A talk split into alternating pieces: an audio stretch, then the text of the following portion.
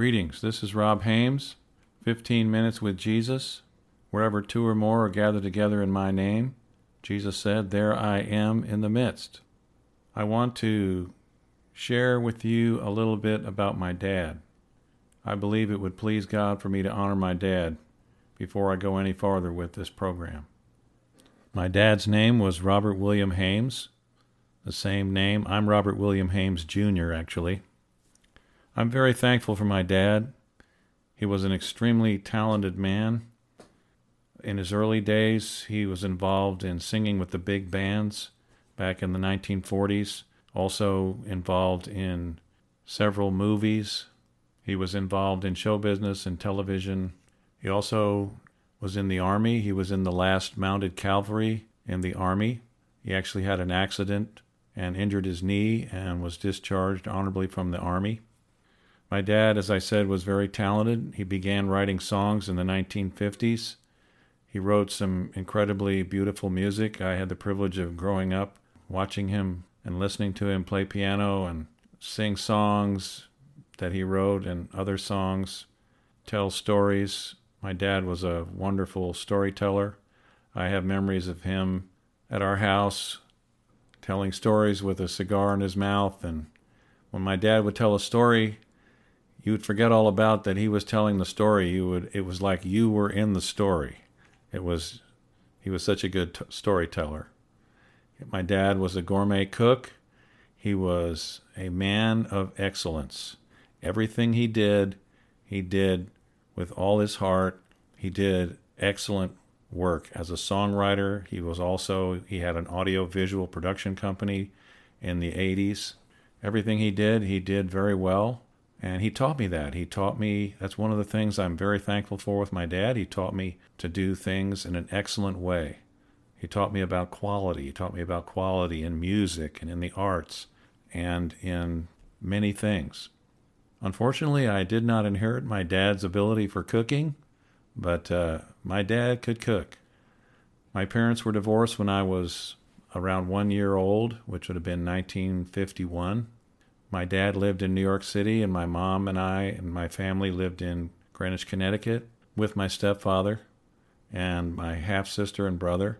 I have two older sisters, Candy and Penny, and then my younger sister Barb and my younger brother Stu. We lived in a big old colonial house in Greenwich, Connecticut, and Dad used to come and pick me up in his MG TD 1953. If any of you know what that was like, he'd pick me up in his sports car and he'd take me to New York, and we'd go to. My dad used to have a radio show on NBC Radio, and I would go with him to the studio in Rockefeller Center and he would do a show at night and then we would drive out to Long Island. He had a little house on Long Island in Sag Harbor, which is the northern part of Long Island. And we would spend the weekend and then in the summer we would spend, you know, a week or a week or two. My dad had a little boat which he restored. The name of the boat was Boat. He had it written on the stern. My dad, as I said, was very talented. He was could be very funny. He could tell wonderful stories. He took me out to wonderful restaurants in New York City and out in Long Island. My dad uh, was a very famous and talented songwriter. He wrote a song called That's All, which many of you may be familiar with. It's in the American Songbook. It's been re- the first person to record it was Nat King Cole, but also Frank Sinatra and many other artists, including Michael Bublé, recorded that song. It's a very famous song. My dad wrote it with another man named Alan Brandt. So I grew up with my dad. I'm very thankful for my dad. I've always considered him to be a great man. He taught me many things. He taught me about manners. I can remember when uh, I was young, he would say, Now say thank you, say please, say you're welcome. So I figured out if I said all three every time, I'd be covered. So I used to say, Please, thank you, you're welcome. Anyway, thank God for my dad. He was born on March 29, 1923. He lived in White Plains, New York. As I said, he also lived in New York City quite a bit for a long time. He died in January of 1989, January 28th, of Lou Gehrig's disease. One thing I want to say before I go to my dad's testimony I, this message is number one, to honor my dad, and number two, I want to give his testimony of how he came to know Jesus. Before I go to that, I want to say something about my dad. He had many talents. He was a very talented songwriter, but he was also a talented writer. He was an artist. He used to put together these corporate commercials, intercorporate commercials, where he would produce the whole thing. He would write the score, he would put together music, photographs, and a monologue, and produce a whole program. He was very good at that. So, like I said, he had many talents. One of his talents was saving lives. I can remember one evening we came back from boating, and we were. He used to keep his boat in a little marina there in Sag Harbor, and he would always have me wash down the boat while he would visit with his friends and drink Bloody Marys and eat uh, shellfish, which is something I've never acquired a taste for. but anyway, so opposite from where his boat slip was, was the boathouse with the gas pumps, and it was across the inlet to the marina. My dad was talking with some friends, and I was standing there, and all of a sudden I heard a, a noise, and I looked, and I saw my dad throwing off his watch and running over and jumping in the water. And what had happened was there was a couple talking to the owner of the marina who had two little children, and they weren't paying attention to their children, and their children had fallen in the water and they were drowning. And my dad rescued them, saved their lives. Another time, we were driving in his MG on the highway going about 60 miles an hour, and those old MGs, the doors open the opposite way that car doors open nowadays. They open the other way. So when you open the door, it would catch the wind if you were driving. And there was a little chain hanging from the door handle. And I was just sitting there. I was about 11 years old. We were going 60 miles an hour. And I was playing with that chain and I was holding on to that chain. And the door opened. And I was in this all happened in a matter of seconds. I was looking down at the highway and my dad immediately responded and grabbed me and jerked me back in the car. It may sound may not sound like much, but this was all like in three seconds, you know, one, two, three. He saved my life. I was sitting there, my my heart was pumping out of my chest. I was it was amazing. So my dad saved my life.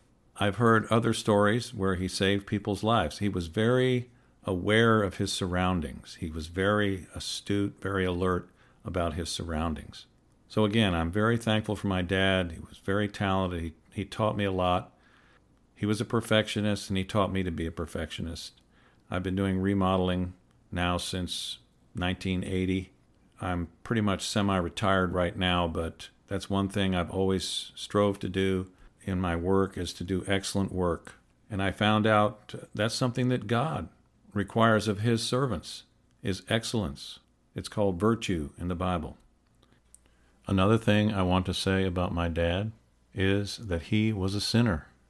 Like all of us, my dad was a sinner. And because of his sins, he experienced a lot of trouble in his life. But Jesus came to seek and to save that which was lost. He came to save sinners.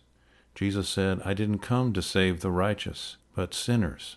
He said, I didn't come to call the righteous to repentance, but sinners.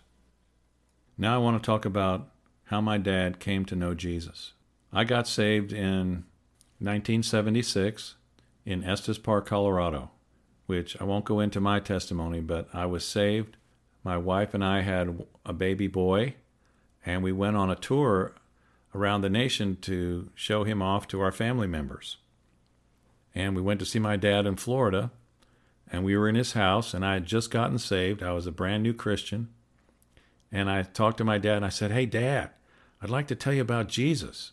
And he looked at me with kind of a stern look, and he said, Oh, everybody has to have their crutch. And that was it. I couldn't talk to my dad anymore about Jesus at that time. He just shut me down. so many years later, that was in 1977 probably. Many years later, around 1988, my dad went to China with his wife, Dee. They went to China. My dad told me he was standing on the Great Wall of China and something hit him in the chest. It wasn't like a person hit him with a stick or something. He just felt like something hit him in his chest. And when he came home from that trip, he was diagnosed with Lou Gehrig's disease. There is no cure for Lou Gehrig's disease, even to this day. I don't think they have a cure for it. So if you get it, you die.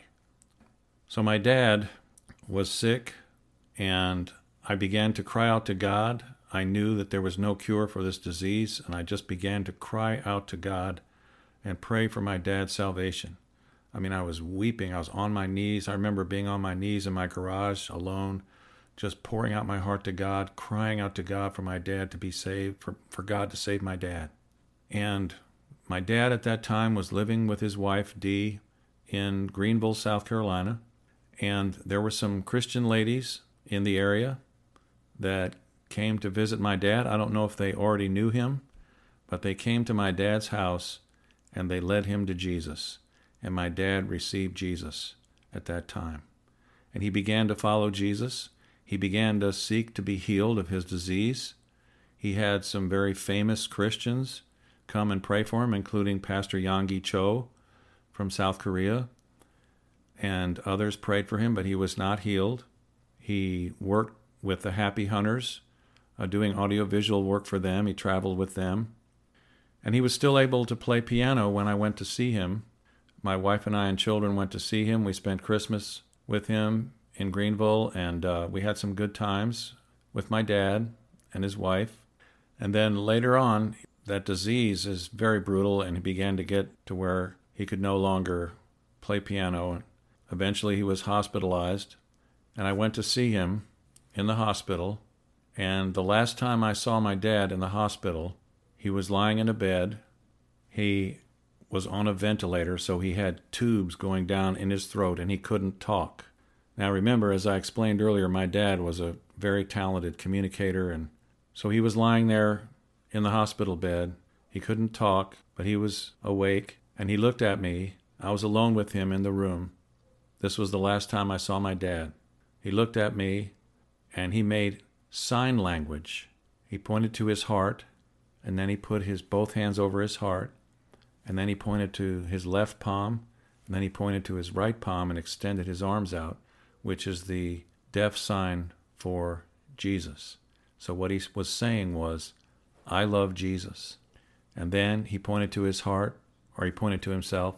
Then he put his hands over his heart and he pointed to me. And he was saying, I love you. I'm telling you, it was so powerful. That was the last time my dad talked to me. And I'm also telling you that my dad is with Jesus. And someday, in the not too distant future, I'll have a reunion with my dad because of the great love of Jesus that he loves us so much that he gave himself a living sacrifice on the cross for our sins. He was tempted in every way as we are. Every way. He was a man. He was tempted in every way as we are, yet he never sinned. That's why he's called the spotless Lamb of God.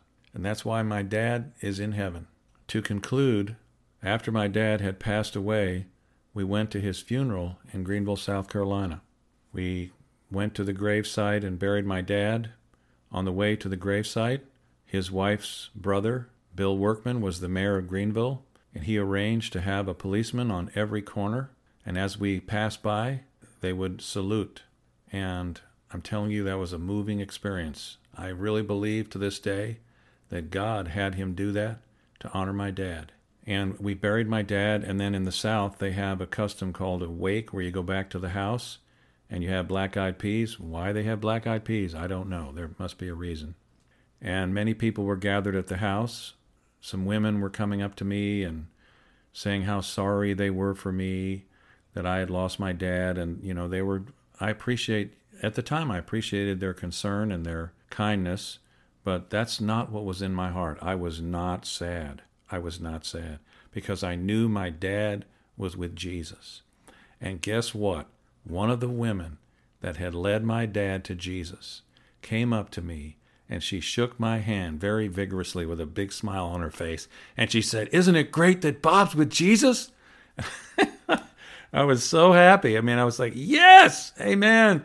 Thank you, sister. It was such a wonderful closing moment. But it's not over. I will see my dad again. He's with Jesus. And I'm, I will ever be thankful that he is saved and he's with the Lord. God bless you all.